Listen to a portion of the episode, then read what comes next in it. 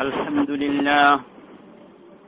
الحمد لله نحمده ونستعينه ونستغفره ونؤمن به ونتوكل عليه.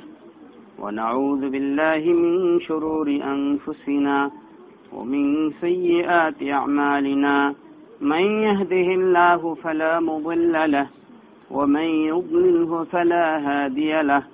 ونشهد أن لا إله إلا الله وحده لا شريك له ونشهد أن سيدنا ونبينا وشفيعنا محمد أرسله الله بالحق بشيرا ونذيرا وداعيا إلى الله بإذنه وسراجا منيرا. فقد قال الله تبارك وتعالى في كلامه المجيد. أمن يجيب المضطر إذا دعاه ويكشف السوء. وقال رسول الله صلى الله عليه وسلم إذا سألت فاسأل الله وإذا استعنت فاستعن بالله.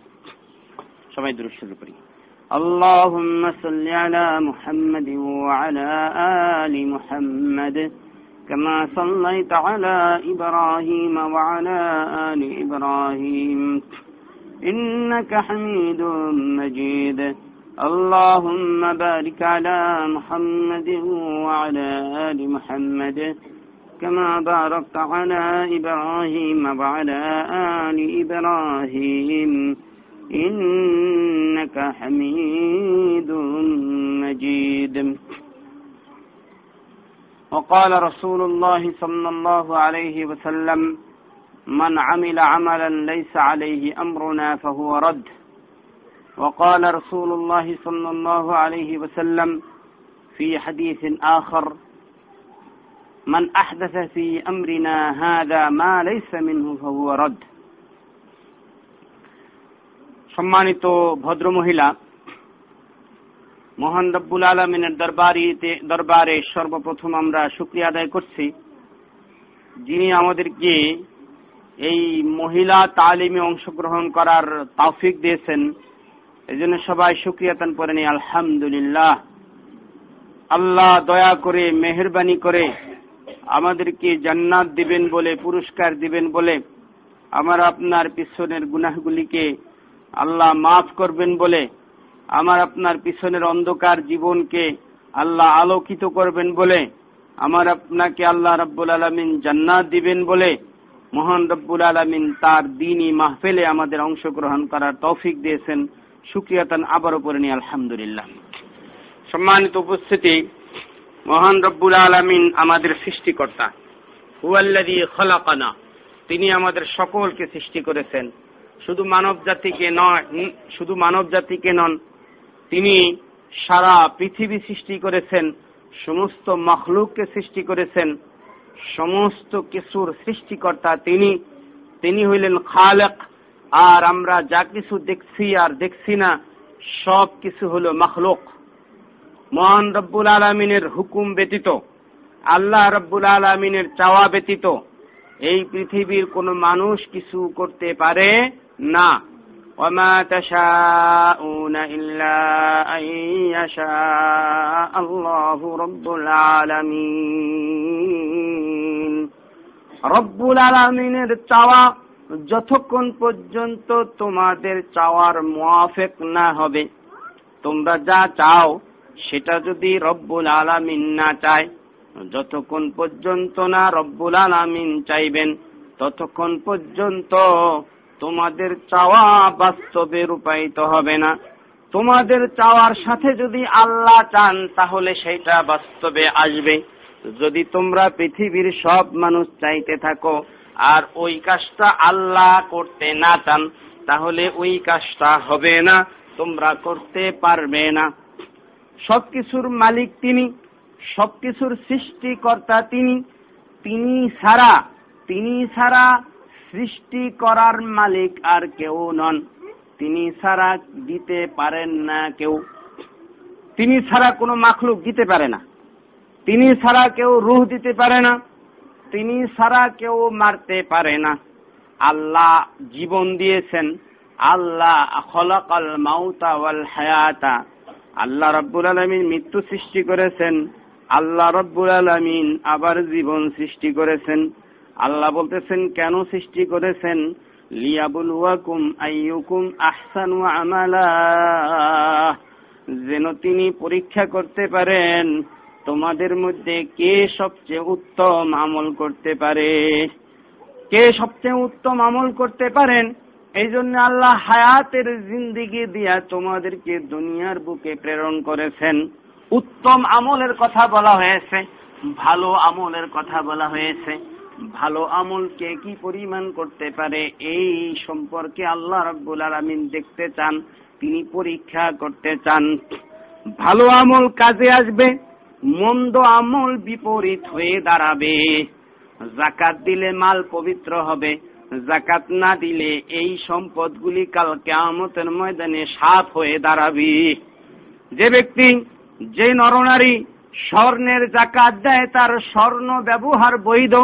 আর যে স্বর্ণের জাকাত দিবে না, তার এই অলঙ্কার গুলিকে কাল কেয়ামতের ময়দানে সুজা আন আকরা। এটা একটা ভয়ঙ্কর অজগর সাপে পরিণত হবে।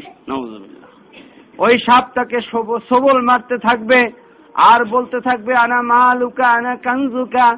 আমি তোমার মাল সম্পদ, আমি তোমার গচ্ছিত সম্পদ। যেই মালগুলিকে তুমি দুনিয়াতে জমা করে রেখেছ আর জাকাত প্রদান করো নাই, ওই মালগুলা আমি সাপ হয়ে দাঁড়িয়েছি। নজুবিল্লাহ বাচ্চাদেরকে একটু অফ করান। আমার মা বোনেরা এই জন্য সৃষ্টিকর্তা আল্লাহ রিজিক দাতা আল্লাহ আল্লাহ ছাড়া কেউ রিজিক দিতে পারেন না, আল্লাহ ছাড়া কেউ খাওয়াতে পারে না। আল্লাহ ছাড়া কেউ পান করাতে পারে না। আপনি বলবেন, হুজুর, আমার আমার টাকা আছে, আমি খাবার পাক করলাম, ভালো ভালো, উত্তম খাবার পাক করলাম, খাবার এখন খাব, এটা আবার আল্লাহর হুকুম লাগবে কেন? আমার মায়েরা, আপনারা খেয়াল করে দেখবেন, অথবা কোথাও ঘটনাও শুনে থাকতে পারেন, কত মানুষ খাবার খেতে বসছে, কিন্তু খাবার খেতে বসে এক লোকমা, দুই লোকমা দেওয়ার সাথে সাথে ওই খাবার তার গলার ভিতরে আটকে গেছে। পানি কিলতে পারে নাই, পানিও খেতে পারে নাই, গলার ভিতরে খাবার আটকায়া চিরদিনের জন্য বিদায় নিয়ে গেছে। কত মানুষের খাবার আছে, কিন্তু ডাক্তার নিষেধ করেছে, খাবার খেতে পারে না। আপনাদের মধ্যে হয়তো থাকতে পারে কারও কারও ডায়াবেটিস, অথবা এই এলাকার মধ্যে অনেকের ডায়াবেটিস আছে, পুরুষের আছে, নারীর আছে।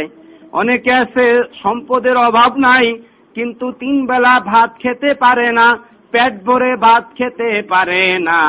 সম্পদ আছে কোটি কোটি টাকার, দুই বেলা রুটি খাইতে হয়, তাও আবার পরিমাণ মতো খাইতে হয়।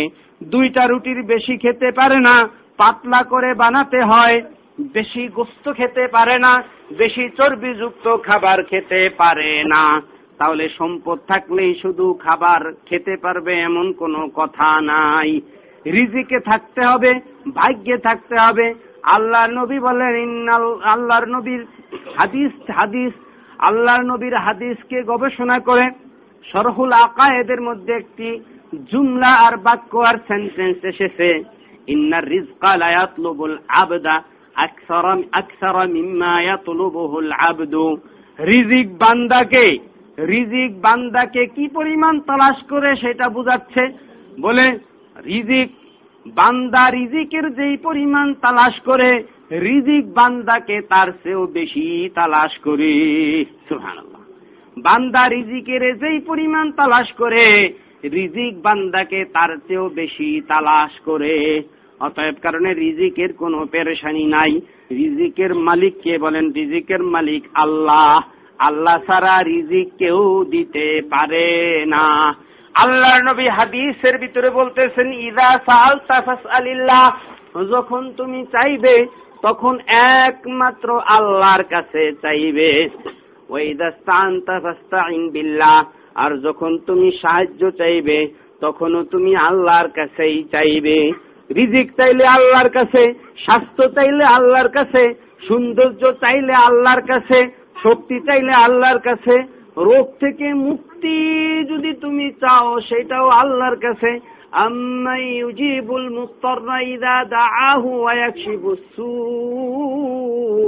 বিপদে পড়েছে, বিপদ থেকে উদ্ধার করার মালিককে, তাও আল্লাহ অসুস্থ হয়েছে। ওয়াইদা মারি তোফা ইয়াশফিন। কোরআনের আয়াত দিয়ে আমি দলিল দিতেছি, হাদিস দিয়ে দলিল দিতেছি, সহি হাদিস। অসুস্থ হইলে বলে, অসুস্থ হইলে সুস্থতা দাবি করব, সুস্থতা কামনা করব তাও আল্লাহর কাছে। ওয়াইদা ইয়াশফিন। আমি যখন অসুস্থ হয়ে যাই, তখন আল্লাহই আমাকে সুস্থ করে। নাকি? নাকি আমাকে ডাক্তার সুস্থ করতে পারবে? নাকি আমাকে হাসপাতাল সুস্থ করতে পারবে? নাকি আমাকে কবিরা সুস্থ করতে পারবে? নাকি আমাকে তাবিজে সুস্থ করতে পারবে? না না না না না, পারবে না। না না পারবে না পারবে না পারবে না। কেউই পারবে না, একমাত্র আল্লাহ পারবে। আমরা নামাজ পড়ি, নামাজের মধ্যে সুরা ফাতেহা পড়ি।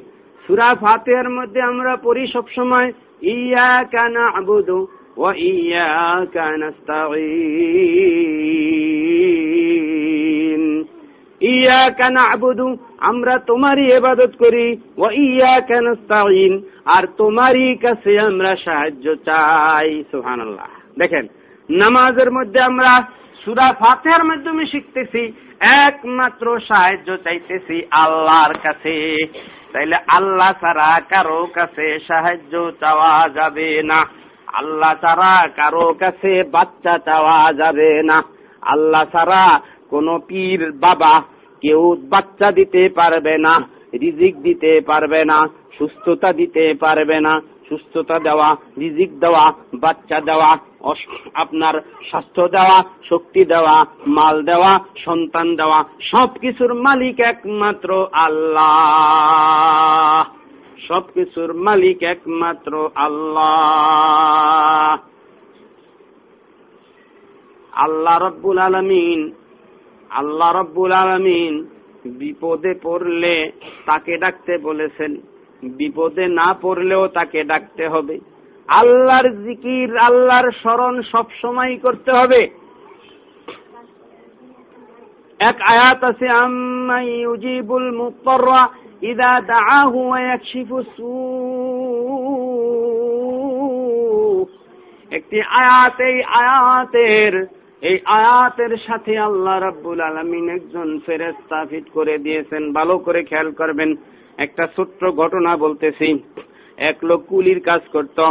কুলি অর্থাৎ বনে গিয়ে কাঠ কাটত, সেই কাঠ বাজারে এনে বিক্রি করত। কাঠ বাজারে এনে বিক্রি করে তার দ্বারা সে সংসার পরিচালনা করত। একবার সে বনে গেল, বনের কাঠ সে কাটল। বনের কাঠ কাটার পরে আরও কিছু সম্পদ তার সাথে ছিল। হঠাৎ করে এক ঘোড়াওয়ালা এসে বলল, যে ভাই, তুমি কই যাবে?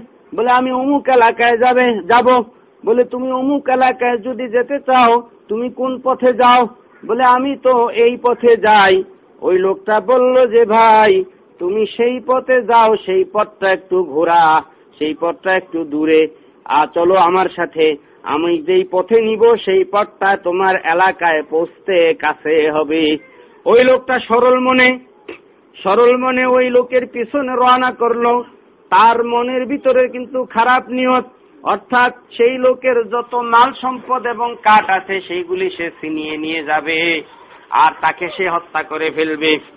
আমার মা বোনেরা ভালো করে খেয়াল করবেন, যেই লোকটা কাঠরিয়া, সেই লোকটা ছিল আল্লাহর অলি সেই লোকটা ছিল বুজুর্গ মানুষ। এই লোকটা হাঁটতেছে আর ওই লোকের পিছনে চলতেছে। কিছু দূর যাওয়ার পরে বলতেছে, ভাই, তুমি যেই পথে নিয়ে যাচ্ছ, সেই পথ তো শেষ হচ্ছে না। বলে হ্যাঁ এই তো শেষ হয়ে যাচ্ছে। কিছু দূর যাওয়ার পরে দেখতেছেন গভীর জঙ্গলের ভিতরে ঢুকে গেছে। ওই গভীর জঙ্গলের ভিতরে সেখানে তার সামনে দেখা যাইতেছে কতগুলি কতগুলি লাশ আর কঙ্কাল। মানুষের কঙ্কাল দেখা যাইতেছে আর হাড্ডি গুড্ডি দেখা যাইতেছে। এখন লোকটার মনের ভিতরে একটু ভয় এসে গেল। সেই লোকটা বলল যে, ভাই, তুমি আমাকে কোথায় নিয়ে এসেছ? বলে, আমি তোমাকে এখানে নিয়ে এসেছি তোমার এলাকায় পৌঁছানোর জন্য না। আমি তোমার সমস্ত মাল সম্পদ নিয়ে যাব। বলে, ভাই, তুমি আমার মাল সম্পদ নাও, তাতে কোনো সমস্যা নাই। আমাকে তুমি ছেড়ে দাও আমাকে তুমি ছেড়ে দাও। বলে, না, আগে তোমাকে হত্যা করব, তারপরে তোমার মাল সম্পদ আমি লুণ্ঠন করব। বলতেছে, ভাই, তুমি আমার মাল সম্পদ লুণ্ঠন করবা আর হত্যা করবা, ভালো কথা। আমি তোমার তোমার কাছে কয়েকটা মিনিট প্রাণ ভিক্ষা চাইতেছি। তুমি আমাকে দুই রাকাত নামাজ পড়ার সুযোগ দাও। দেখেন, দুই রাকাত নামাজ পড়ার সুযোগ চাইছে। এখন ওই লোক, ওই ডাকাত ঠাট্টা করে বলতেছে এইরকম নামাজ তো কত মানুষই পড়েছে। আরে যাদের কঙ্কাল দেখা যাচ্ছে, তারাও তোমার মতো এরকম অনেক নামাজ পড়েছে। কিন্তু তাদের নামাজ আমার হাত থেকে রেহাই দিতে পারে নাই। আচ্ছা ঠিক আছে, তুমি নামাজ পড়ো। ওই বুজুর্গ ওই কাঠরিয়া দুই রাকাত নামাজ পড়ল। দুই রাকাত নামাজ পড়ার পরে আয়াত তেলাওয়াত করল। আল্লাহর কাছে দোয়া করল। আল্লাহ, তুমি আমাকে বিপদ থেকে উদ্ধার করো। ইউজিবুল মুক্তাররা ইযা দাআহু ওয়া ইয়াকশিফু যখন কোনো বিপদগ্রস্ত মানুষ তাকে ডাকে, তখন তার ডাকে কে সারা দেয়? আল্লাহ সারা একমাত্র আল্লাহ তার ডাকে সারা দেয়। এই আয়াত যখন তিনি পাঠ করলেন, সঙ্গে সঙ্গে ঘোড়ার উপর সওয়ার হইয়া একটা মানুষের রূপ ধরে কে যেন চলে আসলো আসমান থেকে। আসমান থেকে এসে সঙ্গে সঙ্গে ওই ডাকাত বেটাকে হত্যা করে ফেলল। সুহান ডাকাত লোকটাকে হত্যা করে এই লোকটা এখন আবার রোয়ানা করেছে, চলে যাচ্ছে। এই কাঠরিয়া বলতেছে ভাই, তুমি একটু দাঁড়াও। আমার এই বুপু বিপদের মুহূর্তে তুমি আমাকে সাহায্য করলা। তোমাকে তো আমি কখনো দেখি নাই, তোমাকে আমি চিনি না। তুমি আবার কোথা থেকে আসলা? বলে, আমি তো আসি নাই। তুমি নামাজের পরে যে আয়াত পাঠ করেছ, আমি ওই আয়াতের ফেরেস্তা আসছি। সুহান তাহলে বোঝা গেল?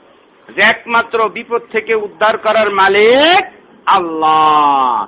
আল্লাহ সারা বিপদ থেকে নবীও উদ্ধার করতে পারে না। আল্লাহর নবী বলছে, আমাকেও তোমরা ডাকতে পারবা না। এক ছোট্ট বালিকা নবীর সানে কবিতা গাইতেছে আরবি ভাষায়। অফিনা নাবিয়ুন আলামু মাফি গদিন। নবীর প্রশংসা করতেছে আর প্রশংসা করতে গিয়ে কবিতা আবৃত্তি করতেছে। কবিতা আবৃত্তি করতে গিয়ে এক পর্যায়ে বলতেছে, অফিনা গাদিন। আমাদের মাঝে এমন একজন নবী আছে, যেই নবী আগামীকাল কি হবে তাও বলতে পারে। আমার নবীর কানের ভিতরে কথাটা চলে গেল।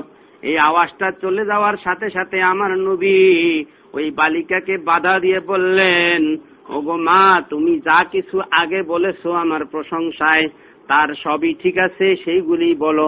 এই পঙ্ক্তিটা তুমি বাদ দিতে হবে, কারণ আমি আগামীকাল কি হবে আমি জানি না। দেখেন, আমার নবী যদি আগামীকাল কি হবে তা না জানেন, তাইলে কোন জ্যোতিষী কীভাবে জানবে? কোন বাবা কীভাবে জানবে? কোন পীর কীভাবে জানবে? প্রশ্নই আসে না। আমার নবী যখন শিক্ষা দিতেছেন, বিপদে পড়লে আল্লাহকে ডাকো। চাইতে হলে আল্লাহর কাছে চাও। সাহায্যের দরকার হইলে আল্লাহর কাছে চাও। তাহলে আমার নবীর কাছেও চাইতে নবী নিষেধ করেছেন। অতএব কারণে নবীর কাছে যদি কিছু না চাওয়া যায়, তাহলে কোন পীরের কাছে চাওয়া যাবে কি যাবে না সেই বিবেচনা, সেটার ফয়সলা আপনারা করবেন। আমার মা বোনেরা, পীর ফার্সি শব্দ। এর আগে আমি বলেছিলাম। শব্দের অর্থ হল মুরব্বী। পীর শব্দের অর্থ হল মুরব্বী। সাধারণত আমাদের দেশে এক আমাদের দেশে আমরা ধর্মীয় লাইনে যারা দিক নির্দেশনা দেয়, ধর্মীয় লাইনে যারা আমাদের মুরব্বিয়ানা করে তাদেরকে আমরা পীর বলে থাকি। পীরের হাতে আমাদের দেশের বায়াতও গ্রহণ করা হয়। আমার মা বোনেরা ভালো করে বুঝতে হবে। নবী মোহাম্মদ সাল্লাহ আলহি ওসাল্লাম আমি এর আগেই বলেছি, কখনো কোনো মহিলার হাত স্পর্শ করে বায়াত গ্রহণ করেন নাই। অতএব কারণে কোন পীর যদি কোনো মহিলার হাত স্পর্শ করে বায়াত গ্রহণ করে, হাতে হাত লাগায়া বায়াত গ্রহণ করে অথবা সিনা লাগায়া বায়াত গ্রহণ করে, অথবা সিনায় হাত দিয়ে বায়াত গ্রহণ করে, সেটা কোনো পীর না, ওইটা শয়তান। এর মধ্যে কোনো সন্দেহ নাই। জিকির করতে হবে। আমিও জিকিরের তালিম দিয়েছি। কোরআনের ভিতরে জিকিরের কথা বলা হয়েছে, হাদিসের মধ্যে জিকিরের কথা বলা হয়েছে। জিকিরের অনেক ফজিলতের কথা বর্ণনা করা হয়েছে। তবে জিকির পুরুষ নারী একত্র হয়ে একটা ঘরের মধ্যে সমস্ত বিজলি বাতি অফ করে দিয়ে নেচে নেচে জিকির করবে, ঢোল তাবলা বাজাবে আর জিকির করবে। পুরুষ আর নারী এক মজলিসে বসে, পুরুষ আর নারী এক ট্রাকের উপরে উঠে মিছিল করতে করতে, জিকির করতে করতে বাবার দরবারে যাবে। এটাকে কখনো ইসলাম সমর্থন করে না। ইসলাম পর্দার ব্যাপারে, নারীর পর্দার ব্যাপারে ইসলাম যথেষ্ট সতর্ক। পবিত্র কালামের অনেকগুলি আয়াত নাজিল হয়েছে।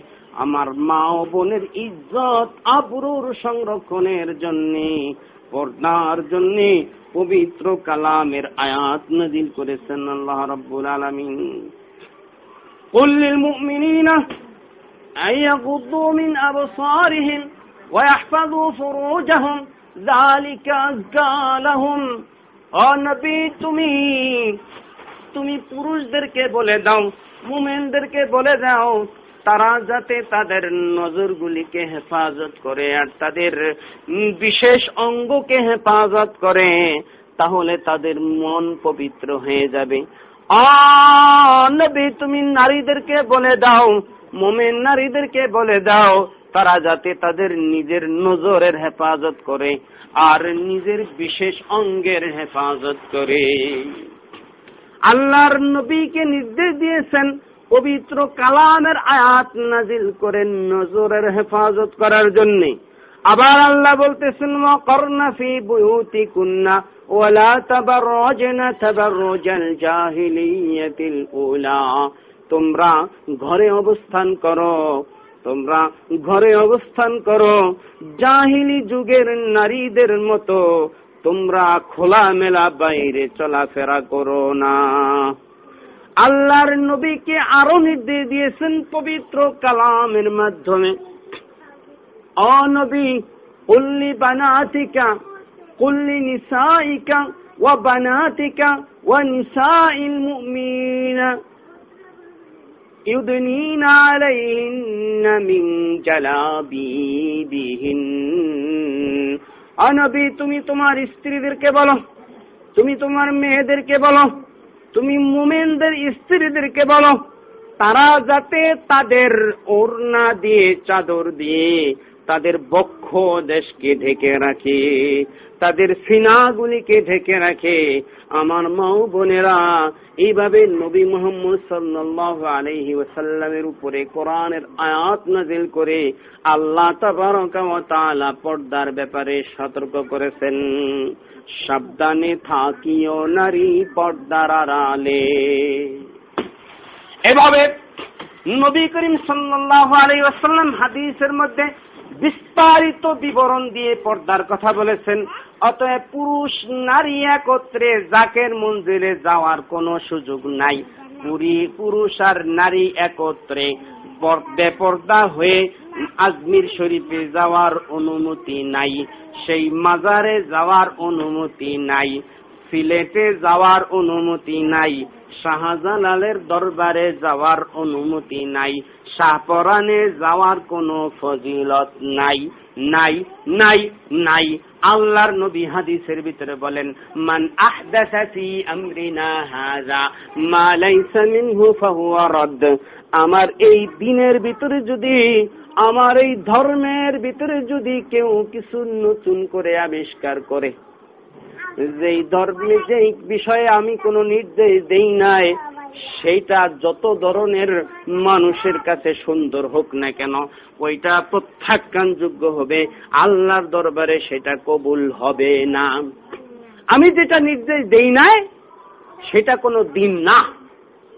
আমার দিনের যা কিছু আছে, আমি কোরআনের মাধ্যমে অথবা আমার হাদিসের মাধ্যমে আমি সব কিছু বলে দিছি।